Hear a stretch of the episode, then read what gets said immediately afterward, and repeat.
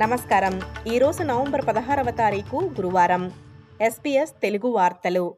చదువుతున్నది సంధ్యావేదూరి. ముఖ్యాంశాలు.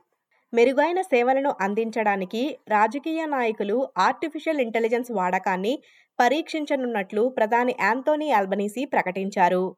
ఏపీఈసీ శిఖరాగ్ర సమావేశంలో మైక్రోసాఫ్ట్ చీఫ్ ఎగ్జిక్యూటివ్ సత్యా నాదెళ్ళతో జరిగిన సమావేశంలో ఈ ఒప్పందాన్ని కుదుర్చుకున్నారు. రాజకీయ నాయకులు మైక్రోసాఫ్ట్ త్రీ సిక్స్టీ ఫైవ్ కో పైలట్ను ఉపయోగించి ఏఐపై ఆరు నెలల ట్రైనింగ్ తీసుకోనున్నారు. తర్వాత డిజిటల్ ట్రాన్స్ఫర్మేషన్ ఏజెన్సీ ద్వారా ఎవాల్యుయేట్ చేయనున్నారు. Australian Bureau of Statistics October నెలలో నిరుద్యోగ రేటు మూడు పాయింట్ ఏడు శాతంగా ఉందని ప్రకటించారు. ఇది గత నెలలో సెప్టెంబర్లో మూడు పాయింట్ ఆరు శాతం ఉంది. గత ముప్పై రోజుల్లో మార్కెట్లోకి యాభై నాలుగు వేల తొమ్మిది వందల కొత్త ఉద్యోగాలు రాగా వాటిలో పదిహేడు వేలకు పైగా పార్ట్ టైం రోల్స్ మాత్రమే ఉన్నాయని తెలిపారు. ఏపీఈసీ శిఖరాగ్ర సమావేశంలో అమెరికా అధ్యక్షుడు జో బైడెన్ మరియు చైనా అధ్యక్షుడు జిన్ జింపింగ్ సంవత్సరం తర్వాత మొదటి ముఖాముఖి సమావేశానికి హాజరయ్యారు.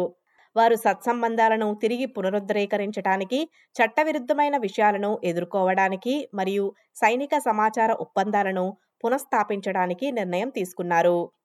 నిరవధిక ఇమ్మిగ్రేషన్ నిర్బంధం నుండి వలసదారులను విడుదల చేసిన తర్వాత ఆల్బనీసీ ప్రభుత్వం ఈరోజు సమాజ భద్రతా సమస్యలను పరిష్కరించే బిల్లును ఆమోదించనుంది.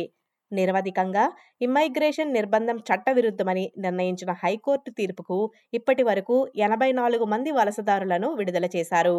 ఫెడరల్ ప్రభుత్వం ముప్పై మూడు బిలియన్ డాలర్ల బడ్జెట్ బ్లోఅవుట్ కారణంగా కమ్యూటర్ కారు పార్కులు ఫాస్ట్ రైల్ మరియు ఇతర మౌలిక సదుపాయాల ప్రాజెక్టులు రద్దు చేయబడ్డాయి. రద్దయిన ప్రాజెక్టులలో జీలాంగ్ ఫాస్ట్ రైల్ సిడ్నీ నుండి న్యూకాసిల్ వరకు వేగవంతమైన రైల్ అప్గ్రేడ్ టూరో బైపాస్ మరియు న్యూ ఇంగ్లాండ్ హైవే ప్రాజెక్టులు ఉన్నాయి.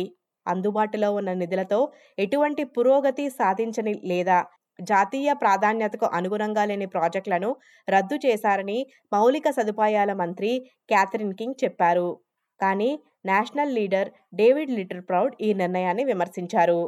వరల్డ్ కప్ క్రికెట్ సెమీఫైనల్లో ఇండియా న్యూజిలాండ్ జట్ల మధ్య ఉత్కంఠభరితంగా సాగిన మ్యాచ్లో భారత్ డెబ్బై పరుగుల తేడాతో భారీ విజయం సాధించింది.